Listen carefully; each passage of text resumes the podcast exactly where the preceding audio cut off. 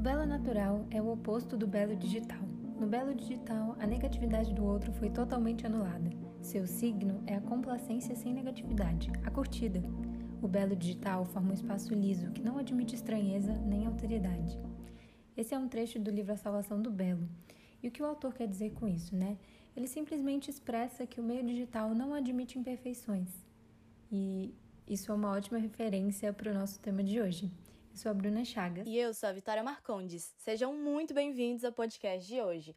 Trouxemos para o nosso espaço de conversa a questão da influência das redes sociais no aumento da procura por cirurgias plásticas e suas consequências na distorção da imagem dos usuários. Uma coisa que está sendo muito discutida é quanto ao aumento do uso de efeitos que desfiguram o rosto das pessoas, né? E foi observado como consequência disso o aumento de medidas extremas, principalmente a realização de procedimentos estéticos cirúrgicos. A popularização das selfies também foi um fenômeno que intensificou muito esse processo. A questão é que, com tantos retoques, ao final, a pessoa nem se reconhece mais. E é aí que parte para medidas mais radicais no desejo de mudar as feições. Parece meio extremo e exagerado, mas existem dados da Academia Americana de Cirurgia Facial Plástica e Reconstrutiva de 2018 que indicaram que 55% dos cirurgiões relataram ter pacientes solicitando procedimentos para melhorar sua aparência em selfies. O Brasil é um dos líderes mundiais em número de procedimentos estéticos. Em 2020, o país ficou em primeiro lugar no ranking de países que mais realizam cirurgias plásticas no mundo. Em 2018, foram registradas mais de 1 milhão 489 mil cirurgias plásticas no nosso país, além de mais de 969 mil procedimentos estéticos não cirúrgicos. Além disso, de acordo com a Associação Brasileira de Cirurgia Plástica, nos últimos 10 anos houve um aumento de 141% no número de procedimentos feitos entre jovens de 13 a 18 anos.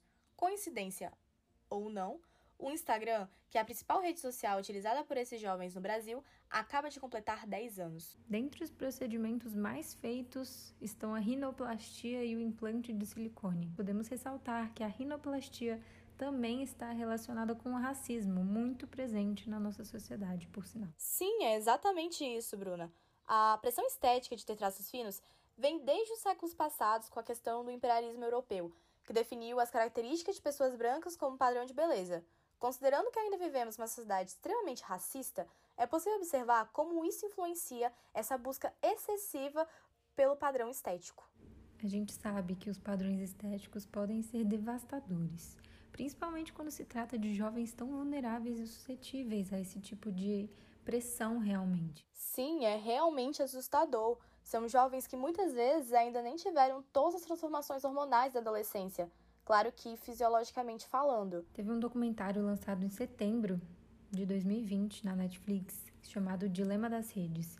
Ele aborda não só as ferramentas que aumentam o tempo de permanência do usuário nesses aplicativos, mas também o poder de influência das mídias sociais nos padrões de comportamento e autoestima dos usuários. Fazendo um parâmetro com o que foi discutido aqui, é importante ressaltar que as redes sociais não foram criadas pensando em conectar pessoas. Na realidade, elas são ferramentas de venda. Então, é importante ter a consciência que a insatisfação com a imagem corporal ainda é um dos recursos mais explorados pela indústria da beleza. É muito importante lembrar que nós não somos profissionais da saúde, nós estudamos comunicação. Gostaríamos de ressaltar que, caso você sinta qualquer gatilho pelo que foi tratado, experiencie alguma dor ou transtorno de imagem, você deve sim procurar um profissional. E para quem tiver interesse, trouxemos ainda algumas indicações. A Salvação do Belo, do Byung-Chul Han é um livro que traz reflexões sobre o belo na era digital e a estética do desastre. E esse autor tem uma abordagem sobre